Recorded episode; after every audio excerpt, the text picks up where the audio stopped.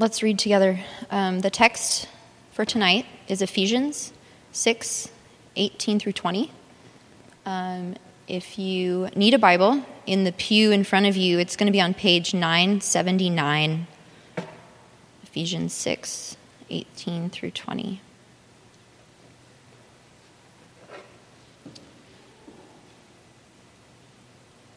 Praying at all times in the Spirit, with all prayer and supplication to that end, keeping alert with all perseverance, making supplication for all saints, and also for me, that words may be given to me in opening my mouth boldly to proclaim the mystery of the gospel, for which I am an ambassador in chains, that I may declare it boldly as I ought to speak.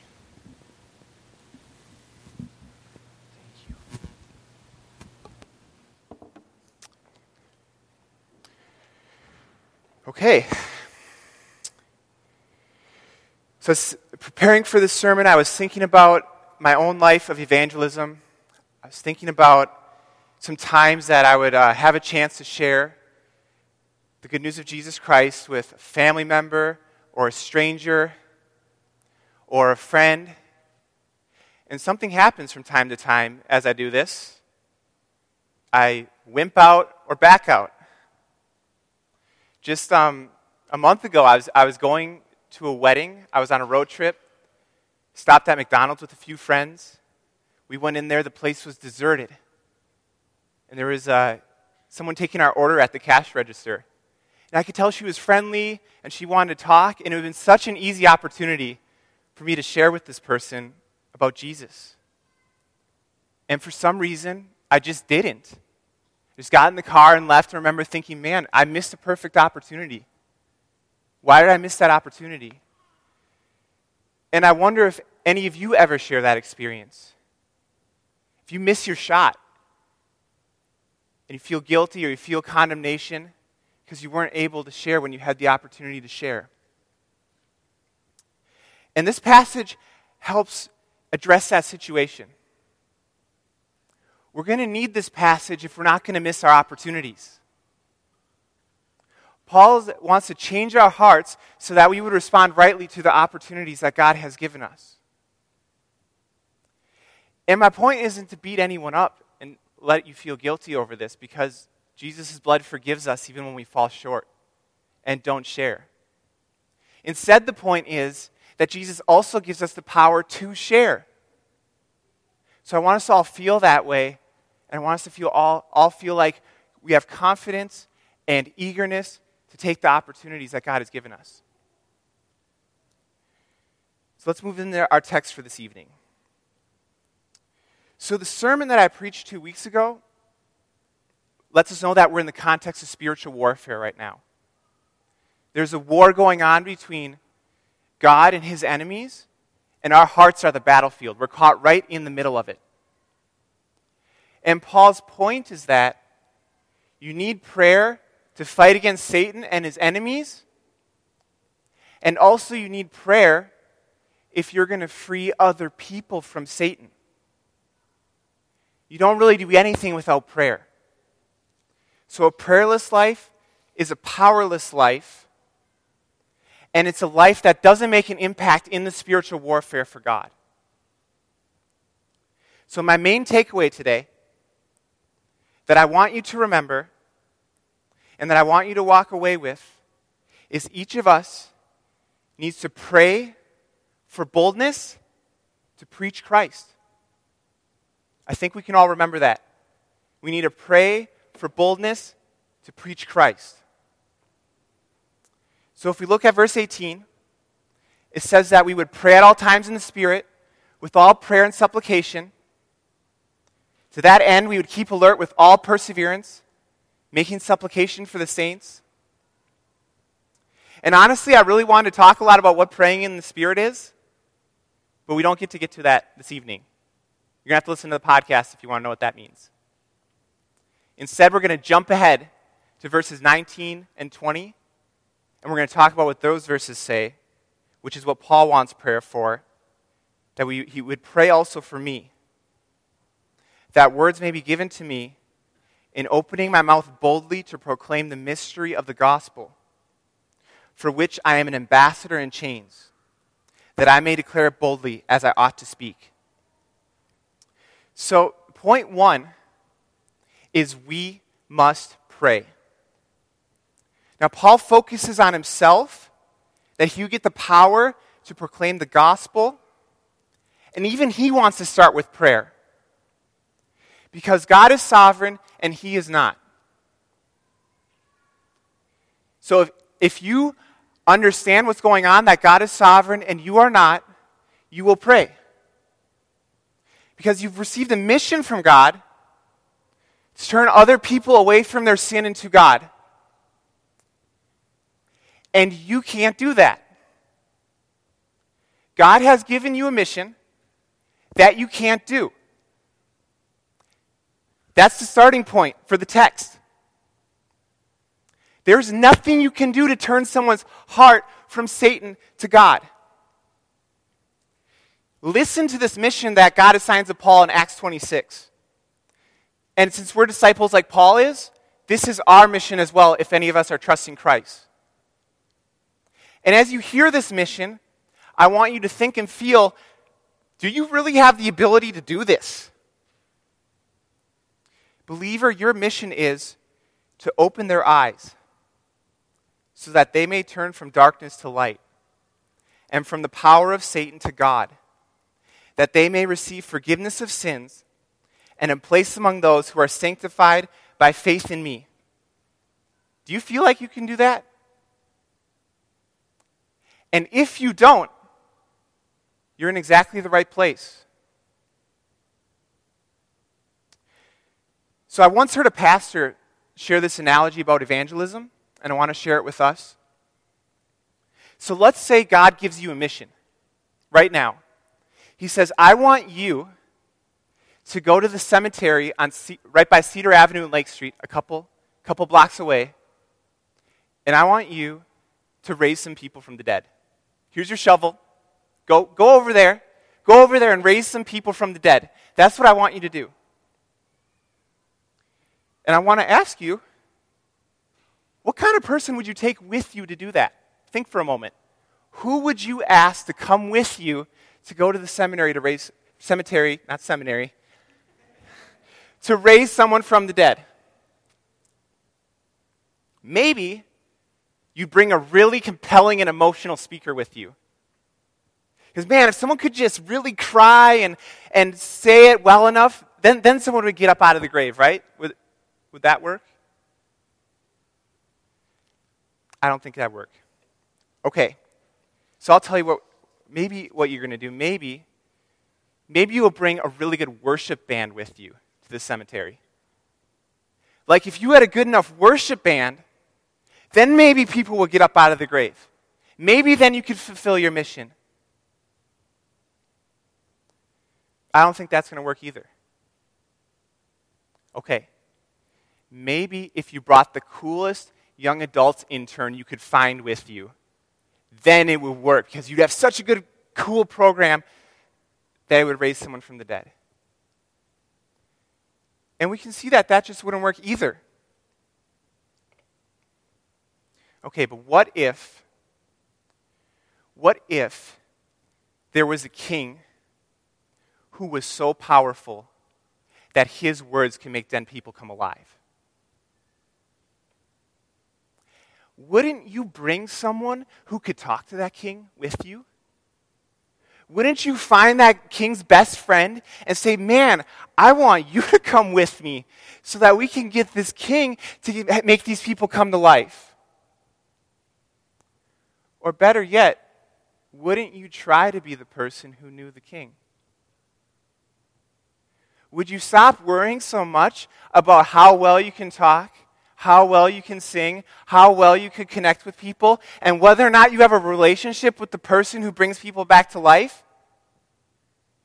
Doesn't that change once you put it into perspective?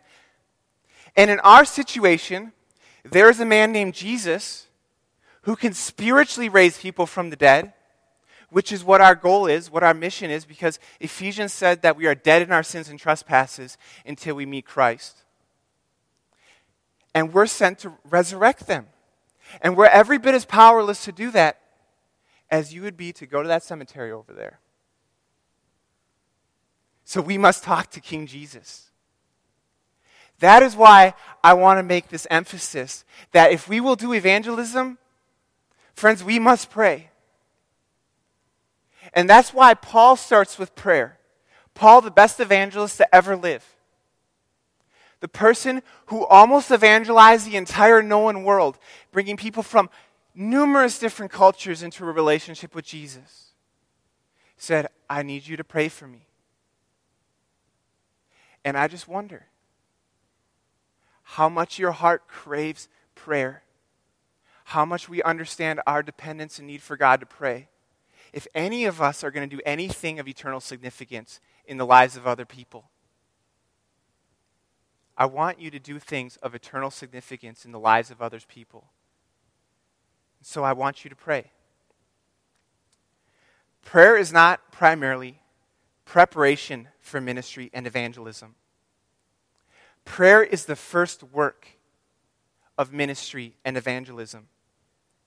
And, church, friends, we must pray if we are going to see people come to Jesus. I want us to see people come to Jesus, and so I want us to pray. Let's move on to point two. We must speak with boldness. So, if Jesus is the one bringing people to life, and it's not us, it's not our techniques, it's not the cool things we say, then we should probably just sit back and let him do it, right? Like we just pray, and then I just sit and watch and wait. And I just sit there and, man, Jesus, when are you going to bring someone to life? When are you going to do the miracle? That's not what Paul says is happening at all. This is what he says.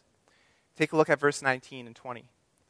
So pray also for me that words would be given to me in opening my mouth boldly to proclaim the mystery of the gospel, for which I am an ambassador in chains, that I may declare it boldly as I ought to speak.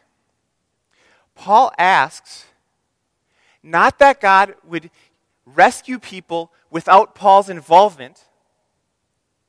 He prays that God would use him as his instrument to rescue other people. Do you see the difference? You can ask that God would use his power but not use you. Or you can ask that God would use his power through you. And he doesn't want you to pray the first prayer. We don't see anyone praying that prayer in the Bible. And so if you think you can pray and sit on the sidelines, that's not what you're being invited to do. This text is inviting you to pray that God's power would flow through you to make you an instrument of God's strength. So, God's power, He wants to use His power to bring people back to life. And He wants to use you as His spokesperson to proclaim that message. His people opening their mouths and telling other people the message about Jesus Christ is the way he wants to bring people back from the dead. And I know this, as soon as I start to talk about this, probably the biggest hindrance that's coming up in your mind is that many of you feel inadequate to share this message with other people. Do you feel like you don't know how to do this well? Do you fear that if you do it, you're going to mess it up and say the wrong thing? Does that keep you from sharing this message? That you're afraid you won't do it well? What that shows is that we don't quite understand how God works. Because the point of this passage is that the power is not in you. The power is in the person and it's in the message. And so, prayerfulness and boldness to proclaim Jesus show that you're hoping in God rather than yourself to change other people. Prayerlessness and fear of sharing Jesus shows that you're hoping in not God, that maybe you're hoping in yourself to change other people. And so, if you're really trusting God's power, like if you believe He can do it, a pattern of prayer and boldness will show that. So, this confidence in God according to this text, manifests itself in talking boldly about Jesus. That's why Paul mentions boldness twice. So, why do we declare Jesus boldly? Because it doesn't come down to whether we are clever enough, or smarter enough, or winsome enough to make Jesus clear to someone, but that the clear message of Jesus is what God uses to save someone. So, it's not how cleverly it's stated, it's not how humorous or how power or how emotional or how it connects with someone. God saves people through the message when you make Jesus clear. That's what it means to proclaim Jesus boldly. Are you making it clear to other people what they must do, what they must believe? Boldness does not look like brashness, arrogance, or rudeness. That is something that people have done in the past. That could be something that I have done in the past. That could be something you could hear this text and wrongly apply it. Boldness looks like humility and gentleness and concern, yet with a firm confidence that the message you are saying is the message that someone else needs more than anything else in the world. Boldness means you understand how deep your need is for the message and how deep someone else's need is for the message. Think about this for a moment. Pretend that one of your best friends had done something really bad, like really bad. So bad that they were sentenced to death in the state of Minnesota and they were sitting on death row for what they had done. You go to the governor's office and you say, Governor, would you please pardon my friend who I love? I really don't want this friend of mine to die. And the governor says to you, Okay, I'll pardon your friend as long as they come to me and say that they're sorry for what they did and ask for my forgiveness. In fact, why don't you go and tell your friend what I just told you? And you go to the prison and you find your friend now, what would be the way you would share that message with them? It wouldn't be pride. You wouldn't strut around the prison and be like, hey, hey, look what I did. But it also wouldn't be timidity. It wouldn't be a lack of confidence. You would do everything in your power to get your friend to understand what he or she has to do in order to live. You would try to overcome every objection. Maybe they don't maybe they're doubting what you're saying. You would say, "No, this is what you have to do to live. Like, even, and even if you like had a speech impediment or like you were really bad at talking, you would still go and tell them, wouldn't you? Like, there'd be literally no disability or no deficit or no inability that would keep you from going and sharing that with your friend if you had that conversation with the governor. And what we need to realize is we're all in that same situation. God has entrusted to you as a follower of Jesus the message that can save other people. And if that's the case, it doesn't matter how short, how short you feel like you fall of what an ideal evangelist looks like. I mean, you know what they need to know to live. And that's just going to be something that you just tell them. Even if you don't feel like you're qualified to do it even if you feel like someone else would do a better job. Because all of you in this room know people that you will be the only person who will ever share Jesus with them in their lives. There are people you know who will never hear the message that they need to hear more than any other message if you do not tell them. You have friends that Billy Graham will never meet, that John Piper will never meet, that I will never meet. And you say it in a way that no one else will say it. And sometimes the way that you say it, God will use to make the difference. We all hear so much about the preacher Charles Spurgeon. Has anyone ever heard the story of how he became a Christian? He showed up to a church service The pastor didn't show up that day.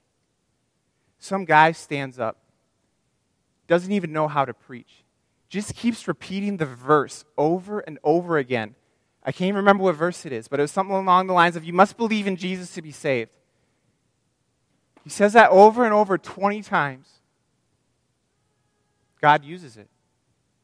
Saves one of the greatest evangelists to ever live. If you don't share with someone, it isn't because you think you're unable to do it. It's actually because we don't believe God can do it.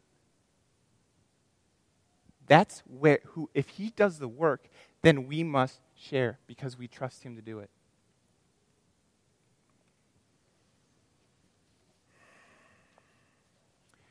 And the point 3 that I want to make is we must speak the gospel. I want to clarify the message that we're called to proclaim. I want to make it crystal clear. I think that many of us actually struggle to explain the message of the gospel when we're asked to do it. We know what it is, we've heard it a million times. Okay, now the spotlight's on you. Say it in a few seconds. Uh, it's hard. It's often hard when you feel like you're on the spot to say something, even if you know it very well. Listen to what Paul calls it in verse 19. He says, And pray also for me, that words may be given to me in opening my mouth boldly to proclaim the mystery of the gospel. What is the mystery of the gospel? Here is my, the simplest way that I can put it. I'm going to put in six words. Feel free to remember this. Feel free to write this down. God rescues sinners who trust Jesus. God rescues sinners who trust Jesus. That's the simplest way I can put the message that we're called to proclaim. Where am I getting this from? If we look at 2 Corinthians 5:17 it says, "Therefore, we are ambassadors for Christ, God making his appeal through us. We implore you on behalf of Christ, be reconciled to God." So an ambassador is a representative of one kingdom to another kingdom who comes to bring peace between those kingdoms and maintain peace between those kingdoms. In our case, we're rebels by birth against God's kingdom. Every one of us. None of us were born at peace with God and His ways. And so the only way that we are going to have peace with God is if an ambassador comes to us and makes peace with us. And the same thing for all the people you know in your lives. The only way that they're going to have peace with God is if an ambassador comes to them and shares with them the message of peace that creates unity between those two kingdoms. And according to this verse, the message of peace is that Christ brings reconciliation between sinners and God. That's what Paul says is the ministry of an ambassador. Or to put it another way, God rescues sinners who trust in Jesus. This is the message that we have to declare to unbelievers. This is the only message that will save an unbeliever. We must declare to them that Christ has died in their place for their sins and rose, rose from the dead again. So we must proclaim what Christ has done. And we must proclaim what they must do put their faith put their hope, put their confidence, put their trust in Jesus. That's what the good news is in a nutshell. It is what Christ has done and a response, what we must do. And what we, we must do is hope in Him instead of ourselves. That is the message that we must share with other people. And I want to be very clear about something especially in our church where we emphasize doing good works in our missional communities, which I love. I love that we do good works.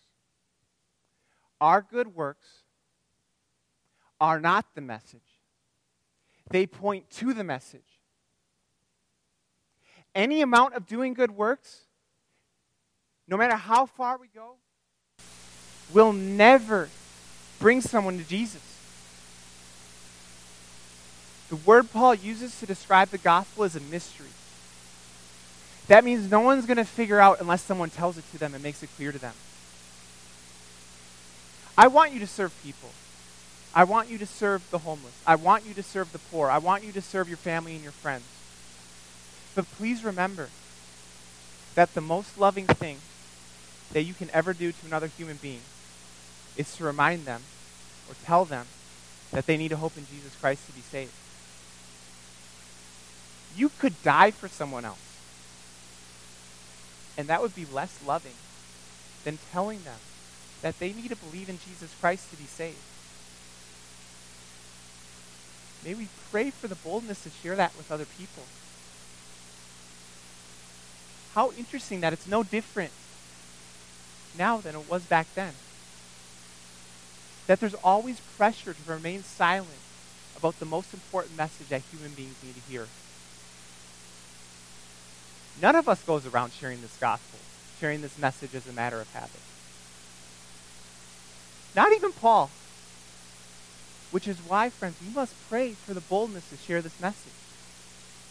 Why we must make this a priority of ours. And I think one of the biggest concerns that we have today is that we will sound arrogant if we tell someone else that our truth is right and their truth is wrong. Does anyone else feel that tension? Our culture says that is arrogant if you tell somebody that the truth you believe in is right and their truth is wrong. Therefore, we must make the point that we are only beggars showing other beggars where the bread is. We did not buy the bread. We did not earn the bread. Someone else told us where to find it, and it gave us life. And we're just desperate for other people to live too. Do you see how that's actually not arrogant?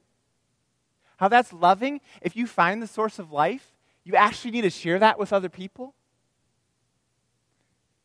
That's how we get around that thought that the, when the world says you must be silent because you are arrogant, we say we have found where life is and we are compelled to share it with other people. And unbelievers who are here who have not trusted in Jesus yet,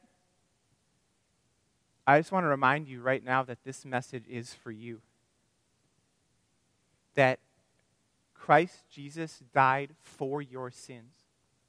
That was the most important event that ever happened in anyone's life. And if you put your hope in Him instead of in yourself and say, I trust Jesus to be perfect where I have failed, I trust that when he died, he bore the penalty for all the imperfections and sins I committed. He would forgive you at that very moment and welcome you into his family. He would make you spiritually alive, and one day he would resurrect your body, his, your body, to life forever with him. This, best, this great news that I'm talking about is for you. There isn't a single person in this room this message isn't for if you believe it. So just come to him. And I know, I know that some of you feel an ache and a loneliness in your soul right now who aren't following Christ. This world is not adding up and measuring to be enough for you. Do you know why that is? Because your Creator made you for Himself. None of us are ever going to be happy until we are with the Creator who made us for Himself. Jesus is the only way to get to the person you were meant to be with. This isn't some theoretical religious thing. This is like the most important thing to any of us any day. None of us will feel right.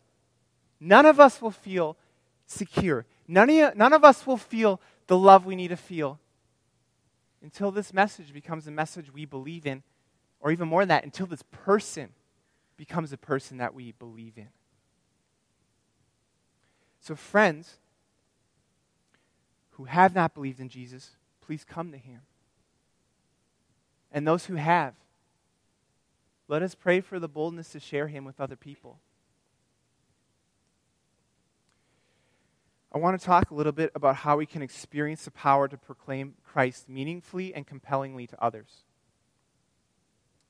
I just wanted to list some of the top five reasons why we don't share Jesus with other people. And I struggle with a lot of these myself. These are five reasons why we remain silent. Reason one fear of others. We don't want to suffer their approval or lose face. Two, fear of failure. We don't believe we will do a very good job. Three, fear of discomfort. We don't want to ruin a comfortable conversation or relationship. That one's for you, Minnesotans. Four, apathy. Our hearts are cold to the eternal fate of others. Five, deflecting responsibility. It is someone else's job or gifting. So, all these fears and misunderstandings, they come down to the same thing. We oftentimes don't understand who we are. We misunderstand who God has made us to be. When Jesus died on the cross, he gives you his purity from sin and forgives you but he also gives you his identity as ambassador. He came as an ambassador to preach the good news of the kingdom of heaven. When you read the Gospels, don't you see that phrase come up over and over and over again? That was his identity. He was God's appointed ambassador to earth. And when you enter into a relationship with him, he says, You are now an ambassador with me. My identity as ambassador is now your identity as ambassador. And when we understand this, when we pray, Father, help me to understand and live out of my identity as an ambassador, then all of a sudden we feel the power not to be a slave to our fear any longer. All of a sudden, when you recognize that Jesus has said to you, I want you to care for other people's souls by sharing with them the message that can save them, do you start to care about other people's souls. Only when you understand that God has said, I have put you here to share this message with this person, are you willing to take the step to make that conversation less comfortable? Because it's who you are, it's who God has made you to be. And none of us are going to live like that and be reminded of that unless we pray. So, both by praying in preparation in the morning for your day, and by praying when you have the opportunity to share Jesus with someone else, will you have the power to live out of that identity. So I want us to each have the experience of Acts 4:29.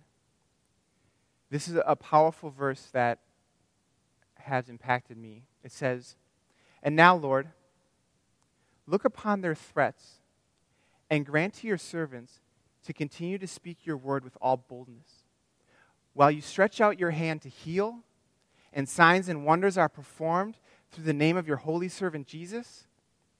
And when they had prayed, the place in which they were gathered together was shaken, and they were all filled with the Holy Spirit, and continued to speak the word of God with all boldness. How sweet that we could have the same thing as the early church. God didn't stop working that way. If we're serious about praying for the kind of boldness that the early church had, we will experience the same kind of power they had and be able to speak to other people in the way that they spoke.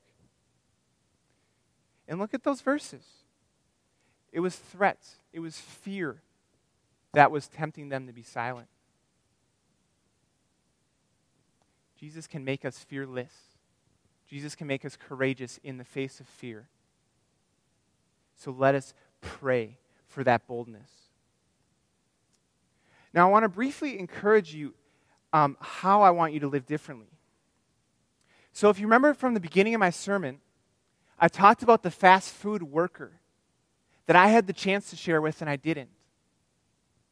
Now, the reason I think I didn't is because my heart wasn't prepared. When I don't prepare my heart, the reasons that keep me from sharing are all of a sudden that much bigger. I'm vulnerable to them. I'm not living out of my identity as an ambassador. So, what would it look like for me to prepare my heart to share? Here's a prayer, an example prayer I would invite you to include in your morning devotions. Lord, I ask you to remind me this morning that you are the King who is worthy of all worship. And you have appointed me, weak as I am, to be your ambassador. I confess to that I do not often feel this and ask that you would change my heart to feel this way.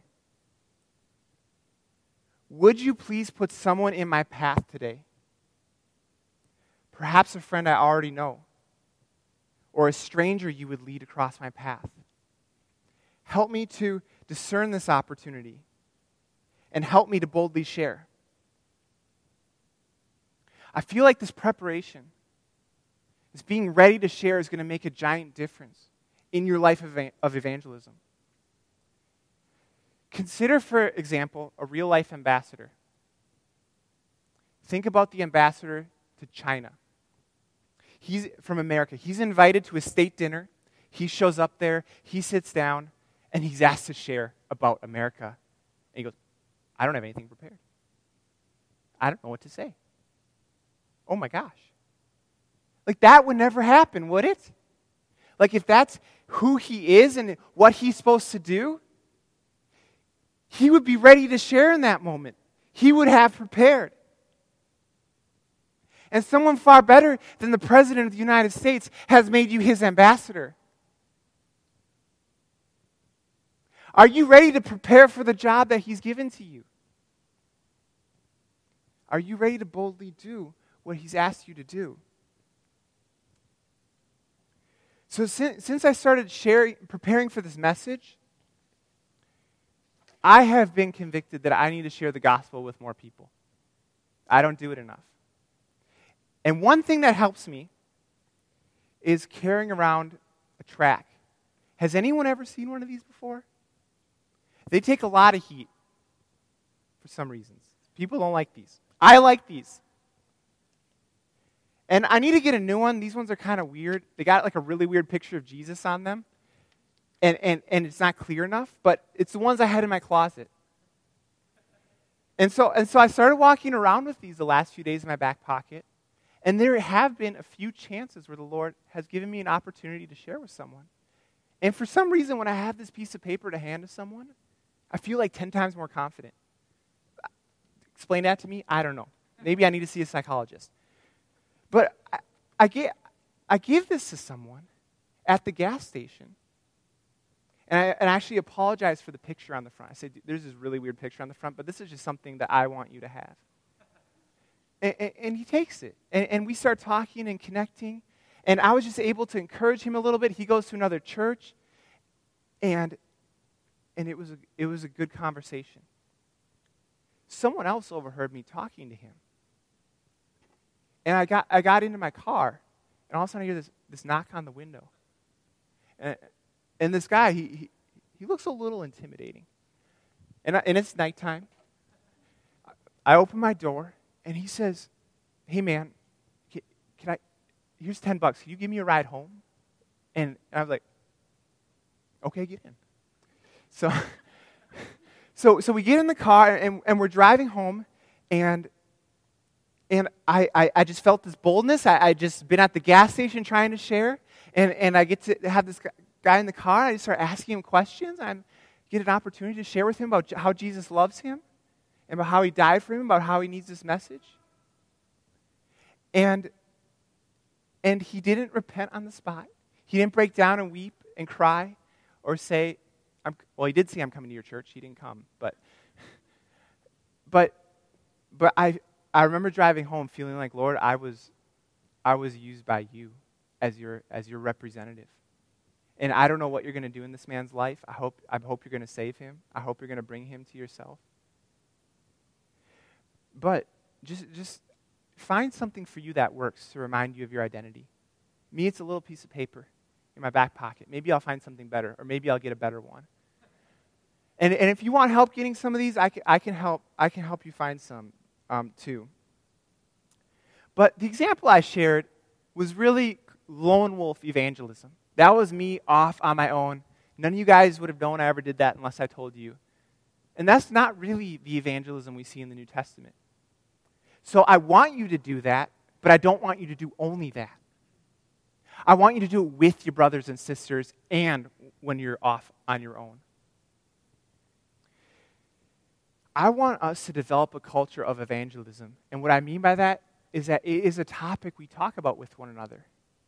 Like if you're sharing the gospel with someone, would you please tell your brother and sister about it so that they can pray about it with you? So that they can follow up with you and ask you about it? And maybe, just maybe, you would say to them, Man, I'm going to go meet up with this person. Would you come with me? I don't want to do this alone. I want you with me while I'm ministering with this person. I feel like I was helpful to that person in the car. I don't feel like I was nearly as helpful as I would have been if I had a brother or sister with me to also share with that person. Your MCs and your DNAs are perfect places for you to find people to talk with and pray with about the work of evangelism. And, and also, our MCs exist for the whole this is the sake. This is the whole point of why we serve other people in our communities. So we go out and we serve brothers and sisters and we love brothers and people who aren't brothers and sisters yet so that we can have the opportunity to tell them about Jesus. I shared this with my MC. Remind yourself of this every week. Our MC has done well if we've loved, but we haven't done what we're called to until we've shared about Jesus. Because we will slip into that pattern of not feeling the burden to tell other people about Jesus. And it's kind of like a snowball effect, at least for me. When I start sharing Jesus with one or two people, I all of a sudden start sharing him with three or four, and five or six, or seven or eight. It seems to be like an all or nothing thing. I haven't really met anyone who just kind of does evangelism. You're either an evangelist, usually, maybe you're different than me. This is just how I work. Or you become private and don't share. So the first, the first step, the first step to becoming an evangelist is just start sharing with somebody. Just start with somebody. And you use and pray for the opportunities the Lord has given you. I don't, I don't have time to share with, with you what that might look like tonight, what, how to look for an open door, but I want to share with you in our podcast some techniques, some strategies for like how to turn a conversation towards Jesus and it not be super creepy and weird. And there are ways to do that. Um, so when one thing I want us to close by meditating on is that when Jesus died on the cross, the Bible says that he purchased people from every tribe and nation and tongue and people group. And we need to remember, friends, that the Lamb of God will have the reward for which he died. Evangelism is worthwhile because Jesus is worthy. The reason, the biggest reason we share with other people is not because it's their deepest need, although it is, and that is a great reason to share. There's even even higher reason than that. There is a king who deserves their worship. Do you see that king? He deserves all kinds of different people to worship him. If only one kind of person worships him, if only a few people worship him, it's a pitiful reflection of his value. But if a whole group of people worship him, if a multi ethnic group of people worship him, if young and old worship him, if rich and poor worship him, then it reflects the value of that king. So, friends, let's pray together that God would use us as his representatives to point people to him. Father in heaven, just like the early church, Lord, we pray for boldness to not be afraid of other people so that we can tell other people about Jesus Christ. Lord, I ask for everyone in this room that you'd break our hearts specifically for one person right now. Put someone on the minds and hearts of every person in this room to pray for tonight, tomorrow, and the day after. And then help us to share, Lord. Help us to share as an MC.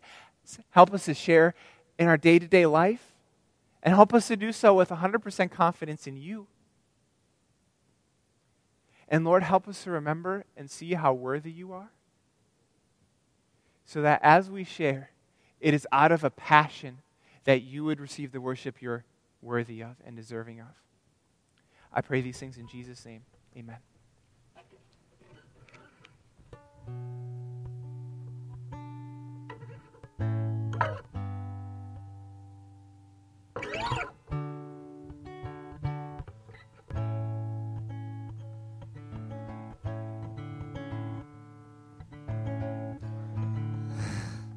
Uh, just, just take a few moments to just pray and reflect with the Lord over the message I just shared. Um, more specifically, His Word. His Word, not my words. And just ask what he, sins He would convict you of, what things He would call you to, whether or not He's calling you to your, Himself if you have never met Him.